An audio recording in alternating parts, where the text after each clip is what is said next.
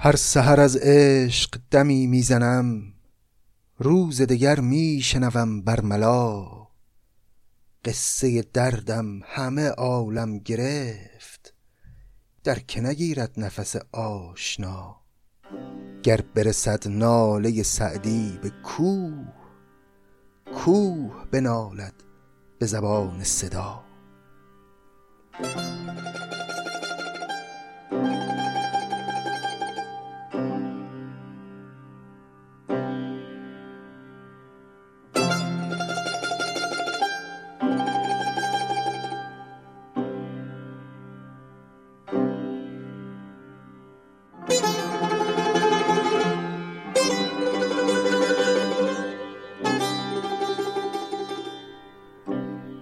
سلام. این دومین قسمت از پادکست سعدی است. من محمد رضا تاهری هستم و قراره که اینجا با همراهی شما همت کنیم و یک دور تمام آثار سعدی رو با تعمل بخوانیم. در قسمت قبل عرض کردم که به چه دلیلی چه شیوه ای رو به نظرم رسید که بهتر پیش بگیریم در این پادکست و قرار شد که همزمان از دو نقطه از آثار سعدی شروع کنیم و پیش بریم از ابتدای دیوان غزلیات و ابتدای کتاب بوستان. پیش بریم همینطوری تا نهایتا اگر عمر و توان و توفیقی باشه بعد از مدتی یک دور تمام آثار سعدی رو مرور کرده باشیم و زرافت ها و زیبایی هاش رو درک کرده باشیم و از راه خوندن آثار سعدی بفهمیم که چرا انقدر همه میگن سعدی و چرا میگن سعدی انقدر مهمه و شیرین زبانه و زبان فارسی به او مدیونه و چرا میگن اگه می‌خوای در روزگار امروز خوب فارسی بنویسی خوب فارسی حرف بزنی؟ حتی کلمات رو خوب ادا بکنی برو سعدی بخون. اینا رو راجبش حرف نزنیم بشینیم آثار رو بخونیم و از طریق آثار راه ببریم به دنیای سعدی. گفتیم که اشعار رو من از روی کتاب کلیات سعدی تصحیح محمد علی فروغی می‌خونم چاپ امیر کبیر. و البته برای شنیدن این پادکست هیچ نیازی نیست که شنونده متن شعر سعدی رو پیش رو داشته باشه. پادکست اساسا برای شنیده شدن تولید میشه. اما اگه کسی دوست داشت و می‌خواست که جدیتر و تخصصیتر کار رو دنبال بکنه ابتدای دیوان غزلیات میشه صفحه 411 کلیات سعدی چاپ انتشارات امیر کبیر پس بریم و شروع کنیم از ابتدای دیوان غزلیات عاشقانه سعدی.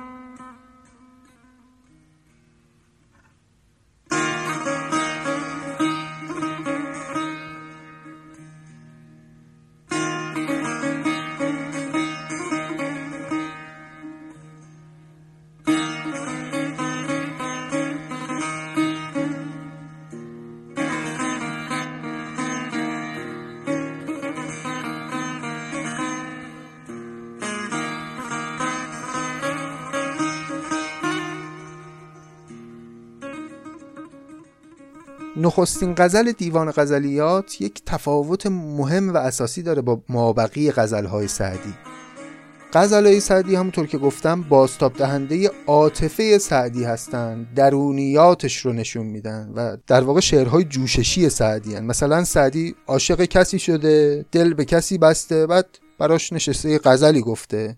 یا دوچار غم فراق شده غزلی گفته. یا دوچار اندوه تنهایی شده برای این حال خودش نشسته ابیاتی رو در قالب غزل نوشته. اما غزل نخستین دیوان غزلیات مشخصی که متفاوت جوششی نیست مثل بقیه غزل ها کوششیه.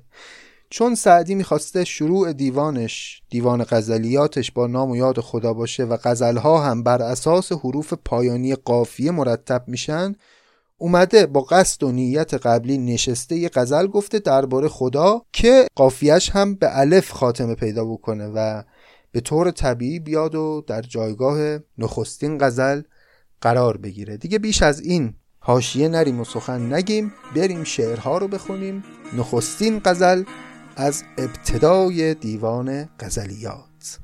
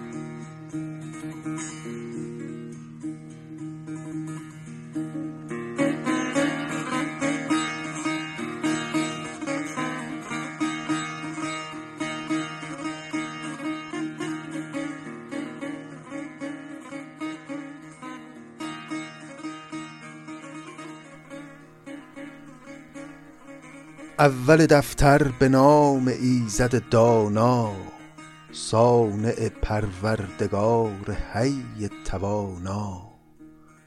اکبر و اعظم خدای عالم و آدم صورت خوب آفرید و سیرت زیبا. از در بخشندگی و بند نوازی مرغ هوا را نصیب و ماهی دریا. قسمت خود می خورند منعم و درویش. روزی خود می برند پشه و عنقا حاجت موری به علم غیب بداند در بن چاهی به زیر صخره سما جانور از نطفه می کند شکر از نی برگ تر از چوب خشک و چشمه ز خارا. شربت نوش آفرید از مگس نحل نخل تناور کند ز دانه خرما. از همگان بی نیاز و بر همه مشفق از همه عالم نهان و بر همه پیدا. پرتو نور سرادقات جلالش از عظمت ماورای فکرت دانا. خود نه زبان در دهان عارف مدهوش حمد و ثنا می کند که موی بر اعضا. هر که نداند سپاس نعمت امروز حیف خورد بر نصیب رحمت فردا. بار خدایا مهیمنی و مدبر و از همه عیبی مقدسی و مبرا ما نتوانیم حق حمد تو گفتن. با همه کروبیان عالم بالا سعدی از آنجا که فهم اوست سخن گفت. ورنه کمال تو وهم کی رسد آنجا؟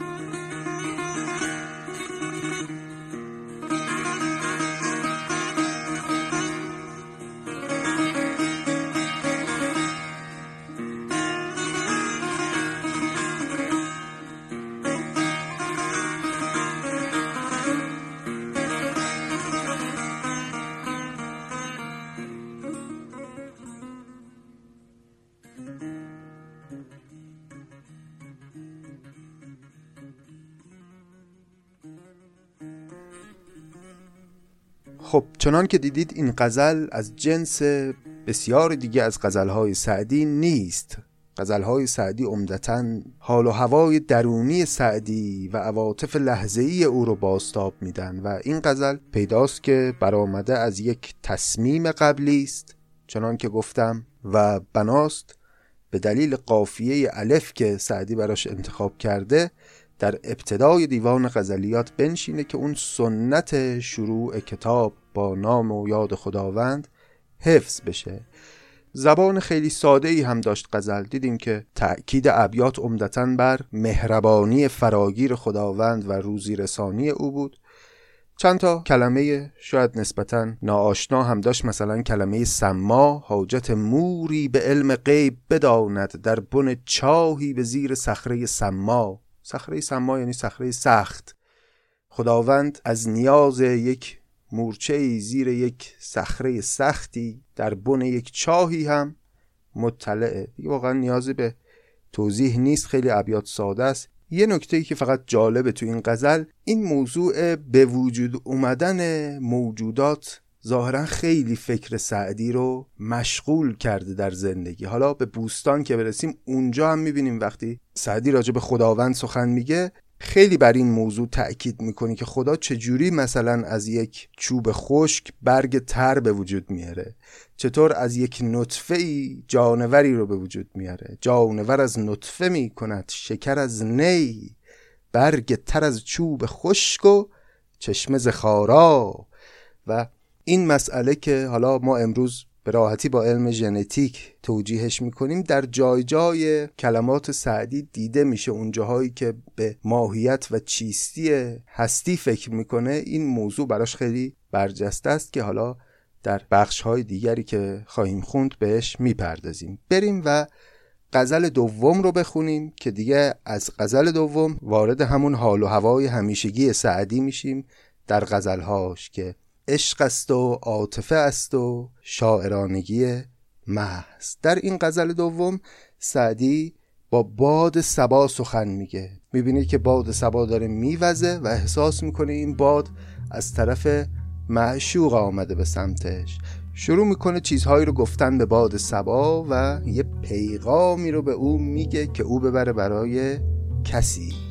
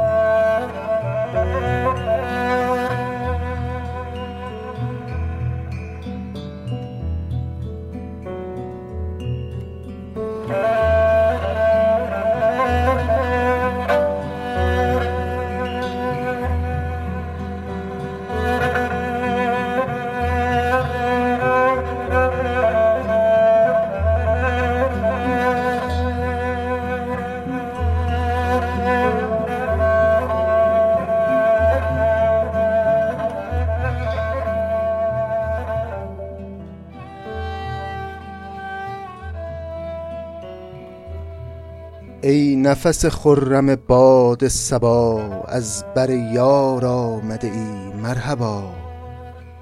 قافله شب چه شنیدی ز صبح؟ مرغ سلیمان چه خبر از سبا بر سر خشم است هنوزان حریف یا سخنی می رود در رضا؟ از در صلح آمده ای یا خلاف؟ با قدم خوف روم یا رجا. بار دگر گر به سر کوی دوست بگذری ای پیک نسیم سبا گو رمقی بیش نماند از ضعیف چند کند صورت بی جان بقا. لیکن اگر دور وسالی بود صلح فراموش کند ماجرا. تا به گریبان نرسد دست مرگ دست ز دامن نکنیمت رها. دوست نباشد به حقیقت که او دوست فراموش کند در بلا. خستگی در طلبت راحت است. درد کشیدن به امید دوا. سر نتوانم که برارم چو چنگ ور چو دفم پوست بدرد قفا. هر سحر از عشق دمی می‌زنم روز دگر میشنوم برملا. قصه دردم همه عالم گرفت در که نگیرد نفس آشنا؟ گر برسد ناله سعدی به کوه کوه بنالد به زبان صدا.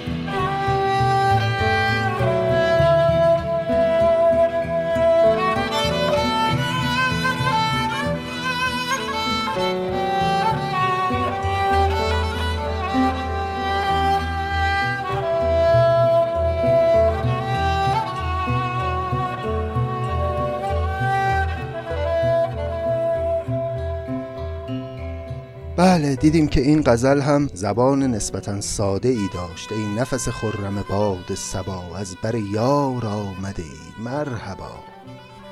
با نفس باد سبا داره سخن میگه که جان آدمی رو خرم می‌کنه. میگه قافله شب چه شنیدی ز صبح؟ منظور از قافله شب همون خود باد سباه که مثل یک کاروانی مثل یک قافله ای شبانه داره عبور می‌کنه. مرغ سلیمان چه خبر از سبا؟ این سبای دوم با سینه. می‌دونید دیگه سبا شهری است که بلقیس از اون شهر بلقیس همسر سلیمانه مرغ سلیمان. چه خبر از سبا؟ این بیت اشاره داره به ماجرای هدهد که پرنده ای بود که سلیمان پیامبر با او سخن می‌گفت. و در ماجرای آشنایی سلیمان و بلقیس هم نقش مهمی داشت. یه روزی اومد به سلیمان گفت من یه شهری رو می‌شناسم به نام سبا با سین که زنی به نام بلقیس بر اونجا حکومت می‌کنه و مردمان اونجا به جای خدا خورشید رو میپرستن. سلیمان خیلی ناراحت شد و یک پیغامی یک نامه ای نوشت داد به هدهد هدهد نامه رو برد برای بلقیس و هدف سلیمان البته در ابتدا این بود که اون مردمان رو به عبادت خدا دعوت کنه. در نهایت پیغام ها رد و بدل شد و بلقیس و سلیمان همدیگر رو دیدن و از هم خوششون اومد و با هم آشنا شدن و ازدواج کردند و البته بلقیس هم در نهایت خداپرست شد. حالا وقتی اینجا سخن از شهر سبا میگه سعدی منظور دیار معشوقه و مرغ سلیمان هم همون. هدهد قافله شب چه شنیدی ز صبح؟ مرغ سلیمان چه خبر از سبا بر سر خشم است هنوزان حریف؟ یا سخنی می رودن در رضا؟ از در صلح آمده ای یا خلاف؟ با قدم خوف روم یا رجا؟ معشوق احوالاتش چجوریه؟ هنو با ما سر دشمنی داره یا نه؟ می‌تونم امیدوار باشم. باید هنوز نگران خشم او باشم یا امید ببندم به مهربان شدنش؟ اینا رو میگه و در نهایت پیغام رو بهش میده به باد سبا میگه بار دگر گر به سر کوی دوست بگذری ای پیک نسیم سبا گو رمقی بیش نماند از ضعیف. چند کند صورت بیجان بقا؟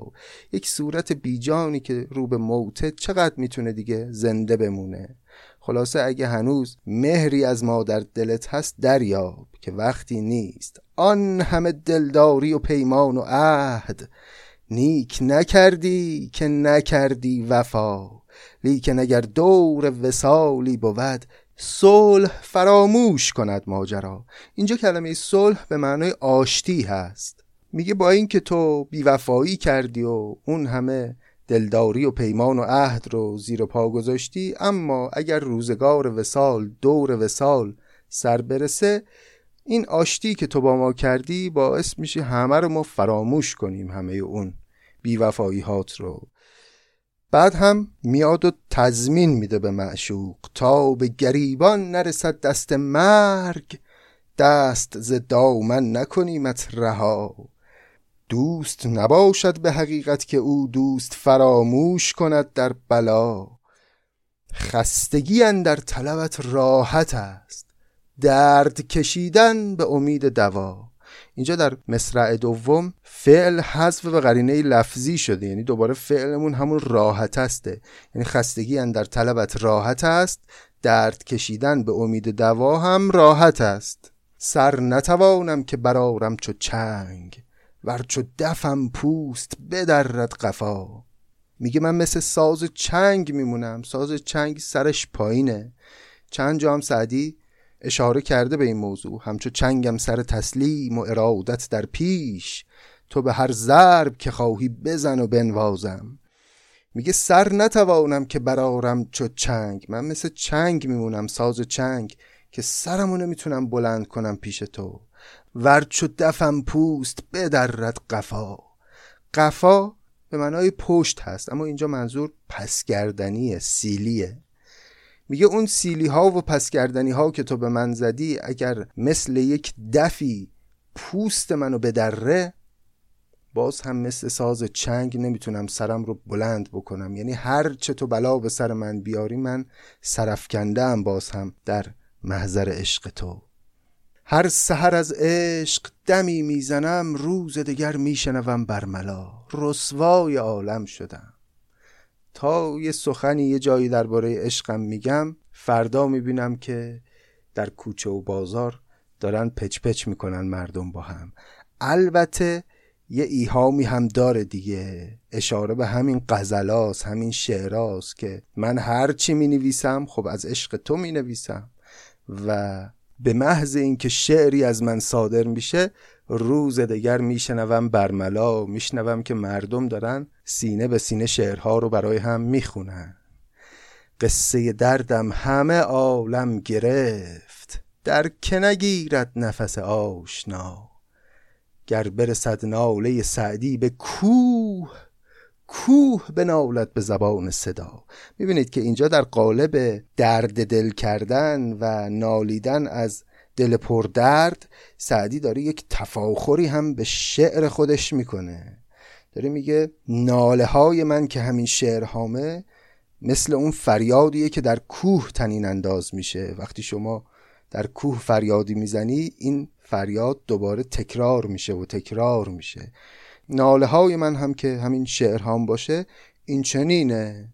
و به محض اینکه شعری از من ساخته میشه مردمان اون رو تکرار می‌کنن. واقعا هم چنین بوده. سعدی شاید موفق ترین شاعر فارسی زبان در دوران حیات خودش بوده. محبوب بوده شناخته شده بوده و شهرت سخنش در جای جای عالم و حتی خارج از قلمرو زبان فارسی رفته بوده و حالا در قسمت های بعد فرصتی اگر دست بده بیشتر درباره این هواشی زندگی سعدی هم سخن خواهیم گفت.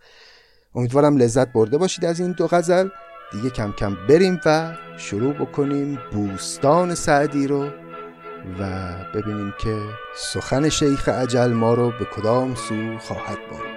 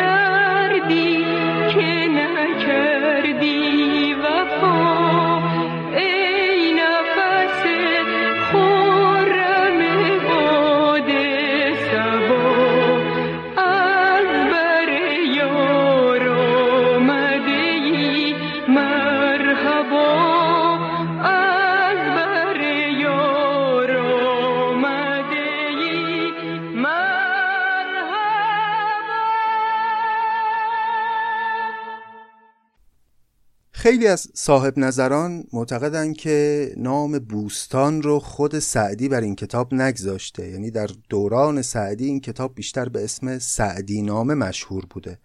منتها بعد از مرگ سعدی به قرینه کتاب گلستان که کتاب معروفیه و به همین نام گلستان هم همون موقع نامگذاری شده بوده خیلی ها به سعدی نامه هم گفتن بوستان و دیگه این اسم روش مونده تا همین امروز. کتاب بوستان یک مقدمه داره و ده باب که هر کدوم از این بابهای دهگانه مربوط میشن به یکی از موضوعات مبتلا به انسان و زندگی انسان. طبق اونچه که در مقدمه کتاب اومده این کتاب در سال 655 هجری نوشته شده یعنی میانه قرن هفتم. این سال 655 سال مهمیه در زندگی سعدی. مقارن دقیقا با وقتی که سعدی بعد از سالها دوباره برمیگرده به شیراز. حالا درباره زندگی سعدی و شرایط تاریخی دوران سعدی در قسمت های بعد سر فرصت خیلی بیشتر سخن خواهیم گفت. اما پیش از شروع خانش بوستان این مقدار بگیم که سعدی کتاب بوستان رو طبق ادعای خودش به عنوان سوقاتی از همین سفرهای طولانی که رفته برای دوستان شیرازی خودش آورده. این ادعا رو خود سعدی می‌کنه در مقدمه بوستان که حالا بهش می‌رسیم. البته نه در این قسمت ولی در قسمت های آینده بهش خواهیم رسید. پس از همین ابتدای کتاب بوستان آغاز بکنیم. کتاب بوستان هم طبق سنتی که وجود داره مثل همه کتاب های سعدی و دیگر شاعران با ذکر هم دو ستایش پروردگار شروع میشه. به نام خداوند جان آفرین.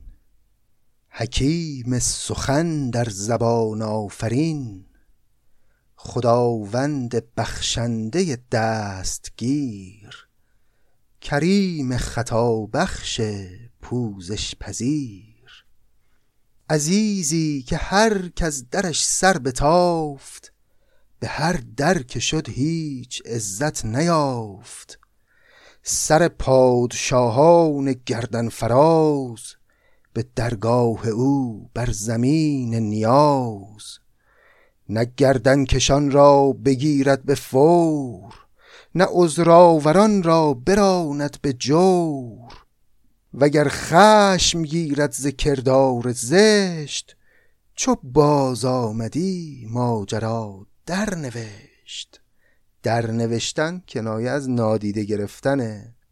تو این ابیات و ابیات بعدی سعدی داره اشاره می‌کنه به نقطه تمایز و تفاوت خداوند با دیگر موجودات قدرتمند در جهان. خدا کسی نیست که گردن کشان را همون فوری حالشونو بگیره نه گردن کشان را بگیرد به فور نه عذرآوران را براند به جور. وگر خشم گیرد ذکردار زشت چو باز آمدی ماجرا در نوشت اگر با پدر جنگ جوید کسی پدر بیگمان خشم گیرد بسی. وگر خیش به معنای قوم و خیش وگر خیش راضی نباشد ز خیش چو بیگانگانش براند ز پیش. وگر بنده چابک نباشد به کار عزیزش ندارد خداوندگار. وگر بر رفیقان نباشد شفیق به فرسنگ بگریزد از تو رفیق. وگر ترک خدمت کند لشکری شود شاه لشکرکش از وی بری. ولیکن خداوند بالا و پست به اسیان در رزق بر کس نبست. دو کونش یکی قطره از بحر علم گنه بیند و پرده پوشد به حلم.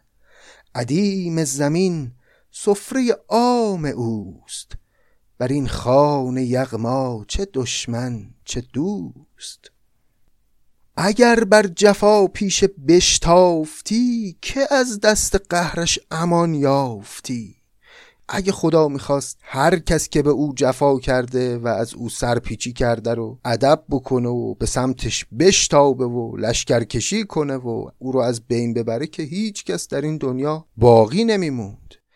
اگر بر جفا پیش بشتافتی یعنی اگر بر جفا پیش میشتافت که از دست قهرش امان یافتی؟ بری ذاتش از تهمت زد و جنس غنی ملکش از طاعت جن و انس. پرستار امرش همه چیز و کس. بنی آدم و مرغ و مور و مگس. چنان پهن خان کرم گسترد که سیمرغ در قاف روزی خورد. خان کرم خداوند سفره بخشندگی او آنچنان پهن و گسترده است که روی قله قاف سیمرغ هم که در دور دستترین جای جهان هست قسمت و روزی خودش رو می‌خوره. لطیف کرم گستر کار ساز که دارای خلق است و دانای راز.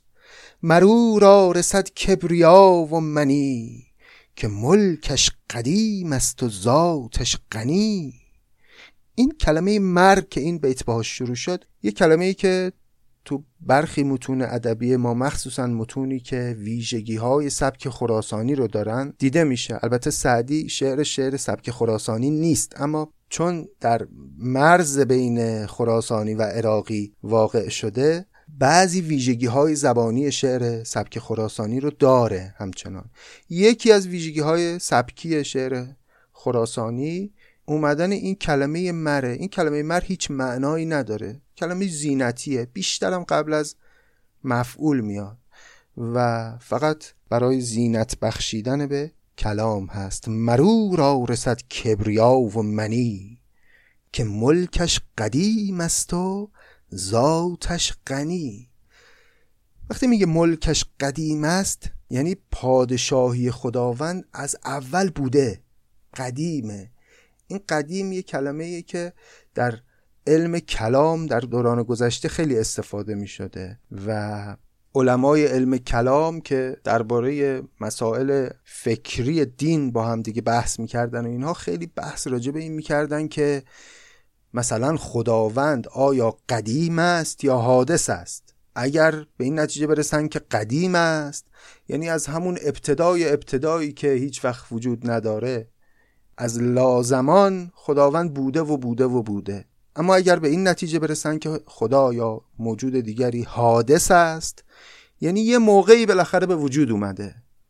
پس اگر یه وقتی اصطلاح قدیم و حادث رو شنیدید به این معناست که موجودات قدیم یعنی از ابتدای ابتدا بودن ابتدایی که ابتدایی نیست موجودات حادث یعنی یه وقتی به وجود اومدن یه وقتی که قبل از اون وجود نداشتن. حالا سعدی ادعا می‌کنه که ملک خداوند قدیمه خدا از ابتدایی که ابتدایی ندارد پادشاه عالم بوده.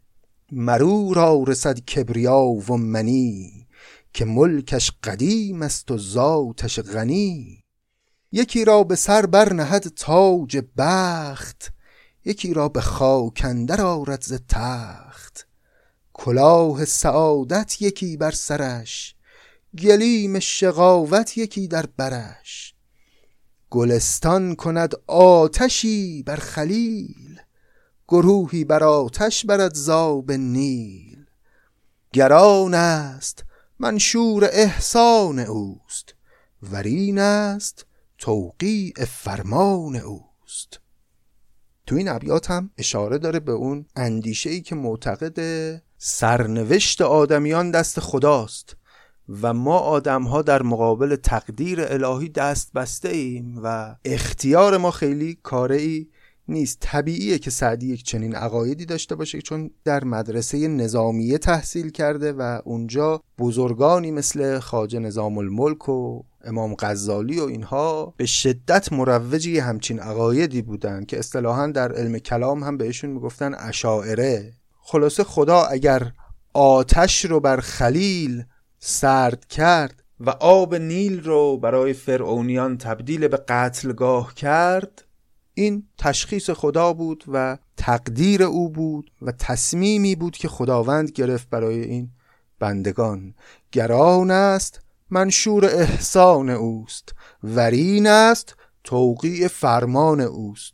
هرچه هست تصمیم خداونده و بندگان در مقابلش قدرتی از خودشون ندارن. جاهای دیگه هم سعدی به یه همچین عقیده ای باز تأکید می‌کنه. اما خیلی جاها هم آنچه که ما از سعدی میشنویم مخالف این عقیده هست. تو همین بوستان هم داریم. جاهایی که سعدی اتفاقا معتقدی که آدمی باید برای تغییر سرنوشت خودش تلاش بکنه.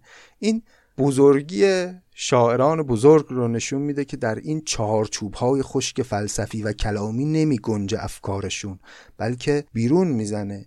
گرچه سعدی تو اون منظومه فکری رشد کرده جایی که درس خونده در زمانه ای که نفس کشیده زمانه ای بوده که این عقاید جبرگرایانه ترویج می شده و استادانی که داشته از اون جنس بودن. اما به هر حال اون نگاه تیز خردمندانه شاعرانش گاهی وقتها او رو سوق داده به سمت اندیشه های دیگر که حالا در ادامه بهش خواهیم رسید. پس پرده بیند عملهای بد همو پرده پوشد به آلای خد. آلا یعنی خوبی ها خودش بدی ها رو می‌بینه و خودش هم میپوشونه با خوبی های خودش. پس پرده بیند عملهای بد همو پرده پوشد به آلای خد. کلمه خد هم اینجا به معنای خود هست. به ضرورت قافیه واو معدوله رو می‌تونیم به صورت فتحه بخونیم. این اجازه رو داریم که یه کلماتی مثل خوش مثل خود مثل خرد رو بخونیم. خش خد یا خرد. حالا در ادامه باز هم نمونه هایی خواهد بود. پس پرده بیند عملهای بد. همو پرده پوشد به آلای خد. به تهدید اگر برکشد تیغ حکم بمانند کروبیان سم و بکم. وگر در دهد یک سلای کرم ازازیل گوید نصیبی برم. اگه خدا سلای کرم در دهد و صدا کنه که من می‌خوام بخشندگی کنم ازازیل یعنی شیطان او هم طمع می‌کنه که شاید من هم قرار از این بخشندگی خدا نصیبی ببرم. به درگاه لطف و بزرگیش بر بزرگان نهاده بزرگیز سر. فروماندگان را به رحمت قریب تزرع کنان را به دعوت مجیب. بر احوال نابود علمش بسیر به اسرار ناگفته لطفش خبیر. به قدرت نگهدار بالا و شیب خداوند دیوان و روز حسیب. نه مستغنی از طاعتش پشت کس نه بر حرف او جای انگشت کس. قدیمی نکوکار نیکی پسند. به کلک قضا در رحم نقش بند. هو الذی یصورکم فی الارحام. خیلی از این ابیاتی که می‌خونیم یادآور آیات معروفی از قرآن. از جمله همین بیت که خداوند کسیه که در رحم مادران صورتها رو نقش میبنده و طراحی می‌کنه. قدیمی نکوکار نیکی پسند. به کلک قضا کلک یعنی همون قلم به کلک قضا در رحم نقش بند ز مشرق به مغرب مه و آفتاب روان کرد و بنهاد گیتی براب زمین از تب لرزه آمد سطوح فرو کوفت بر دامنش میخ کوه. و الجبال اوتادا در قرآن آمده که خداوند کوه ها رو مثل میخهایی قرار داد برای اینکه زمین رو استوار نگه دارن. دهد نطفه را صورتی چون پری که کرده است بر آب صورتگری. می‌بینید باز اون کنجکاوی ذهن سعدیه که براش خیلی مهمه که آخه چطور از یک نطفه ای یک موجودی به این کمال ساخته میشه. دهد نطفه را صورتی چون پری که کرده است بر آب صورتگری. انگار نبوغ سعدی داره یه چیزی از جنس علم ژنتیک رو حس می‌کنه. نهد لعل و پیروزه در صلب سنگ گل و لعل در شاخ پیروز رنگ. ز ابر افکند قطره ای سوی یم. یم یعنی دریا. ز ابر افکند قطره ای سوی یم. ز صلب افتد نطفه ای در شکم. از آن قطره لولوی لالا کند. و از این صورتی سرو بالا کند. باز همون کنجکاوی ذهنی سعدی. قدما معتقد بودن که صدف مروارید رو اینگونه به وجود میاره. یه قطره آب از باران میفته در دل یک صدفی و سالهای سال باقی میمونه اون تو و تبدیل میشه به مروارید. حالا سعدی داره میگه خدا یه قطره ای رو از ابر میندازه در دل دریا که بره بیفته در داخل یه صدفی. از اون طرف یک نطفه ای از صلب مرد قرار می‌گیره در رحم زن. اون هم یه قطره دیگه. بعد از آن قطره لولوی لالا کند اون قطره رو خدا تبدیل می‌کنه به مروارید درخشان لولوی لالا یعنی مروارید درخشان. وزین صورتی سرو بالا کند و از این قطره ای که از صلب مرد وارد رحم زن شده یک صورت سرو بالا یعنی یک چهره ای که قد و بالایی مثل سرو داره به وجود میاره. ز ابر کند قطره ای سوی یم ز صلب افتد نطفه ای در شکم از آن قطره لولوی لالا کند و این صورتی سرو بالا کند. بر او علم یک ذره پوشیده نیست که پیدا و پنهان به نزدش یکیست. مهیا کن روزی مار و مور اگر چند بی دست و پایند و زور. به امرش وجود از عدم نقش بست که داند جزو کردن از نیست هست. فعل دانستن در متون گذشته خیلی وقتا به معنای توانستن میاد. به امرش وجود از عدم نقش بست که داند جزو کردن از نیست هست. یعنی چه کسی می‌تواند جز او از نیست هست به وجود بیاره. دیگر ره به کتم عدم در برد و از آنجا به صحرای محشر برد. اون موجوداتی رو که خدا از نیست هستشون کرد دوباره نیستشون می‌کنه. میبردشون به کتم عدم. عدم هم یعنی نیستی. دیگر ره به کتم عدم در برد و از آنجا به صحرای محشر برد. جهان متفق بر الهیتش فرو مانده از کن ماهیتش. همه جهان اقرار می‌کنن متفقن بر الهیت خدا اما فرومانده و حیران مانده از کن ماهیت او. ماهیت خدا رو نمی‌تونن تشخیص بدن. بشر ماورای جلالش نیافت بسر منتهای جمالش نیافت نه بر اوج ذاتش پرد مرغ وهم نه بر زیل وصفش رسد دست فهم. در این ورته کشتی فرو شد هزار که پیدا نشد تخته ای بر کنار. چه شبها نشستم در این سیر گم که دهشت گرفت آستینم که قم. محیط است علم ملک بر بسیط قیاس تو بر وی نگردد محیط. اینجاها دیگه وارد شده به ماجرای حیرت. حرف سعدی اینه که فرو مانده از کنه ماهیتش. یعنی خیلی ها سعی کردن که یه چیزی از حقیقت خدا و از ماهیت خداوند بفهمن اما همه به در بسته خوردند. بشر ماورای جلالش نیافت بسر منتهای جمالش نیافت. نه بر اوج ذاتش پرد مرغ وهم نه مرغ وهم آدمی مرغ گمان آدمی می‌تونه بپره به اوج ذات خداوند. نه در زیل وصفش رسد دست فهم. دست فهم و ادراک آدمی به زیل وصف خدا هم نمی‌تونه برسه. به پایین دامن وصف خدا هم نمی‌تونه برسه. در این ورته کشتی فرو شد هزار که پیدا نشد تخت ای بر کنار. دیگه از اینجا وارد یه مقوله ای می‌خواد بشه سعدی که خیلی مهمه. میگه تو راه شناخت خداوند در ورته شناخت خداوند در دریای متلاطم معرفت الهی کشتی های بسیاری وارد شدن.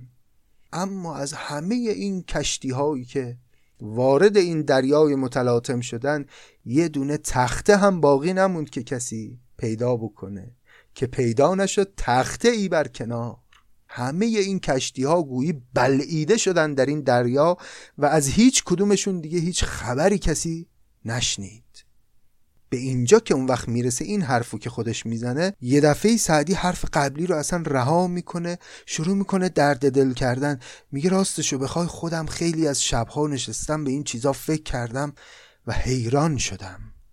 چه شبها نشستم در این سیر گم. که دهشت گرفت آستینم که قم. دهشت یعنی حیرت سرگشتگی ولی یه ذره ترسناکتر از سرگشتگی و حیرت دهشت. می‌تونست بگه حیرت گرفت آستینم که قم. قم یعنی بلند شو برخیز. بسه نمی‌خواد فکر کنی به این چیزا. می‌تونست بگه حیرت اما میگه دهشت. دهشت یه جور سرگشتگی وحشتناکه. چه شبها نشستم در این سیر گم که دهشت گرفت آستینم که قم محیط است علم ملک بر بسید قیاس تو بر وی نگردد محیط. علم خداوند بر بسیط این جهان محیطه و احاطه داره بر همه جا. اما قیاس تو و فکر تو به هیچ عنوان نمی‌تونه بر او محیط بشه و بتونه او رو درک بکنه. نه ادراک در کنه ذاتش رسید نه فکرت به قور صفاتش رسید. توان در بلاغت به صحبان رسید نه در کنه بیچون صبحان رسید. صحبان یکی از سخنوران عرب بوده که خیلی ها در بلاغت او رو مثال می‌زنن در بلاغت میگه میشه به صحبان رسید. اما در کنه بیچون صبحان یعنی خدا کسی نمی‌تونه برسه. توان در بلاغت به صحبان رسید نه در کنه بیچون صبحان رسید که خاصان در این ره فرس رانده اند به لا احسی از تک فرو ماندند کلمه لا احسی اینجا یادآور یک حدیث نبویه که پیغمبر میگه لا احسی سنا علیک. من نتوانستم تو رو اونگونه که باید ستایشت کنم و توصیفت کنم. یادآور اون حدیثه و میگه خاصان در این ره فرس راندن. تو چی میگی سعدی؟ امثال پیغمبر اومدن در این راه وارد شدند و به لاحسی از تک فرو ماندند تک یعنی همون تاختن یا دویدن. یعنی امثال پیغمبر هم در راه شناخت حقیقت و ماهیت خداوند از دویدن باز موندن و یه سخنی مثل همین لا احسی سناعن علیک رو گفتن. نه هر جای مرکب توان تاختن که جاها سپر باید انداختن. یه جاهایی هست که هر چقدر بزرگ باشی باید سپر بندازی باید تسلیم بشی. وگر سالکی محرم راز گشت ببندند بر وی در بازگشت. این نکته خیلی مهمی رو دیگه اینجا واردش میشه سعدی.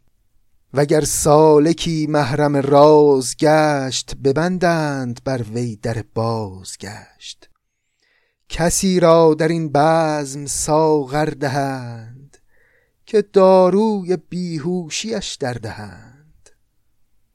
اگر حالا تو این راه شناخت خدا یه کسی واقعا یه ساغری گیرش اومد و نوشید. اگر تونست محرم راز بشه دیگه اینجوری نیست که بعد برگرده پیش شما وسطون تعریف بکنه. ببندند بر وی در بازگشت. دیگه این راه برگشتنی نیست. مثل همون کشتی هایی که رفتن در دل ورته شناخت خدا و یه تخت پاره هم کسی ازشون دیگه پیدا نکرد. چرا چون فرو رفتن در اون دریا؟ اینجا باز به همین معنی تاکید داره. کسی را در این بزم ساغر دهند که داروی بیهوشیش در دهند. او دیگه از خود بی خود بیهوشه. اونقدر هوش و حواس نداره که بیاد بعدا تعریف کنه که راه این است و من از این راه رفتم و شما هم اگه می‌خواید دنبال من بیاد. اینجا در واقع تعنیه که سعدی داره به اونایی می‌زنه که میرن بالا منبر رو میگن آقا من راه حقیقت رو می‌دونم چیه. اگه می‌خواید شما هم بدونید تشریف بیارید دنبال بنده. اونی که من بهتون میگم راه حقیقت و راه شناخت پروردگاره. سعدی اصلا آبش با اینجور آدم ها توی جوب نمیره و در گلستان که خیلی روشنتر به این موضوع می‌پردازه. اونجایی که شاید خونده باشید در دیباچه گلستان میگه ای مرغ سهر عشق ز پروانه بیاموز کان سوخته را جان شد و آواز نیامد که این مدعیان در طلبش بیخبرانند آن را که خبر شد خبری باز نیامد. مرغ سهر تو ادبیات ما نماد عاشق دیگه عاشق گله. میره رو شاخه درخت میشینه و هی در عشق گل آواز می‌خونه. سعدی به مرغ سهر میگه چی میگی؟ اگه عاشق واقعی باشی عشق باید از پروانه یاد بگیری. پروانه رو ببین. مثل تو سر و صدا نمی‌کنه مثل تو ادعا نمی‌کنه. بی سر و صدا میره تو دل آتیش دود میشه میره هوا. ای مرغ سهر عشق ز پروانه بیاموز کان سوخته را جان شد و آواز نیامد. این مدعیان در طلبش بیخبرانند کان را که خبر شد خبری باز نیامد. اون کسی که یک خبری پیدا می‌کنه از عالم رازها و عالم حقیقت دیگه کسی خبری از اون نمیشنوه. همون معنایی که مولانا یه جورایی اشاره کرده بهش دیگه. هر کرا اسرار کار آموختند مهر کردند و دهانش دوختند. همه اینها تعنه به کسانی است که ادعا می‌کنن که ما راه و بلدیم بیاید دنبال ما. سعدی میگه اینا همه دکونه مغازه است. کسی را در این بزم ساغر دهند که داروی بیهوشیش در دهند. یکی باز را دیده بردوخته است یکی دیده ها باز و پر سوخته است. یعنی خدا همه چی رو به همه کس نمیده. یه موجودی خوب بلد پرواز کنه مثل باز باز شکاری اما چشماش کوره. یکی باز را دیده بردوخته است. یکی دیگه چشماش باز خوب می‌بینه اما بال و پر نداره. یکی دیده ها باز و پر سوخته است. کسی ره سوی گنج قارون نبرد وگر برد ره باز بیرون نبرد. همه اینها تکرار همون حرفه که در این ورت کشتی فرو شد هزار که پیدا نشد تخته ای بر کنار. بمردم در این موج دریای خون که از او کس نبرده است کشتی برون. اگر طالبی کین زمین طی کنی نخست اسب باز آمدن پی کنی. پی کردن اسب یعنی قطع کردن پاهاش. اگه می‌خوای این زمین رو طی کنی باید اول اسب باز آمدن و برگشتن رو پاهاش رو قطع کنی. یعنی فکر بازگشت رو از سرت بیرون کنی. اگر طالبی که زمین طی کنی نخست اسب باز آمدن پی کنی تأمل در آینه دل کنی. صفایی به تدریج حاصل کنی مگر بویی از عشق مستت کند طلبکار عهد الستت کند. به پای طلب ره بدانجا بری و آنجا به بال محبت پری. بدرد یقین پرده های خیال نماند سرا پرده الا جلال. دگر مرکب عقل را پویه نیست انانش بگیرد تحیر که بیست. بیست یعنی اینجا بیست. میگه اگه می‌خوای به این راه بری اینجوریه. عقل رو باید کنار بذاری. حساب و کتاب رو باید کنار بذاری. به پای طلب باید بری به پای طلب ره بدانجا بری و از آنجا به بال محبت پری. اونجا دیگه مرکب عقل توان پوییدن نداره. دگر مرکب عقل را پویه نیست.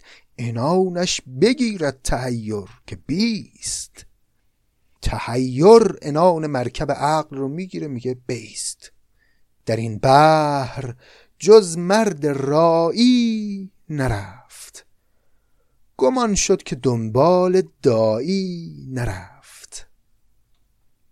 رایی یعنی چوپان.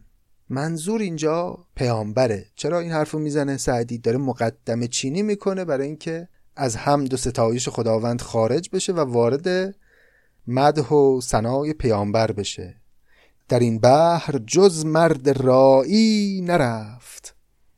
گمان شد که دنبال دایی نرفت. دایی هم یعنی دعوت کننده منظور همون پیامبر. کسانی که از این راه برگشته اند برفتند بسیار و سرگشته اند خلاف پیامبر کسی ره گزید که هرگز به منزل نخواهد رسید. مپندار سعدی که راه صفا. توان رفت جز بر پی مصطفی. با این بیت سعدی آغاز می‌کنه ستایش پیغمبر رو و چند بیتی هم در ستایش پیغمبر داریم و بعد از اون دیگه وارد سبب نظم کتاب میشیم. کمی راجع به خود کتاب بوستان توضیح میده و یکی دو تا بخش دیگه و بعد وارد باب اول بوستان میشیم. اما برای این قسمت فکر می‌کنم تا همین جای کار کافیه و بوستان رو با به انتها رسوندن بخش نخستش یعنی هم دو ستایش خداوند به پایان برسونیم و ادامه کار رو بگذاریم برای قسمت های آینده که خب طبیعتا هرچه پیش بریم و وارد موضوعات متنوع بشیم به اشعار و متون جذابتری هم خواهیم رسید. در قسمت بعد باز هم چند غزل خواهیم خوند به علاوه اینکه بوستان رو هم ادامه میدیم و اگر مجالی بود درباره سعدی هم سخن خواهیم گفت بیشتر. خیلی ممنونم از همراهی شما. این تازه ابتدای کار ماست و قطعا راه سخت و پرپیچ و خمی رو پیش رو داریم و به مدد همراهی و لطف و حمایت های شما عزیزان خواهد بود. ممنونم که میشنوید پادکست سعدی رو. خیلی سپاسگزار خواهم بود. اگر نظرات و پیشنهادات خودتون رو حتما برای من بنویسید. اگر فکر می‌کنید توضیحات کم زیاده اینها رو لطفا به من منتقل کنید. خیلی کمک خواهد کرد به من برای اینکه به شکل و به فرم بهتری برای پیش بردن پادکست سعدی برسم. با کمک شما و با همفکری شما و بتونیم به یک شیوه و به یک روشی دست پیدا بکنیم که مؤثرترین روش باشه برای شناخت بهتر سعدی و بیشتر لذت بردن از آثار ارزشمند سعدی. سپاسگزارم از اینکه تا انتهای پادکست سعدی رو شنیدید. تا قسمت آینده و ادامه سخنان شیرین سعدی خداحافظ.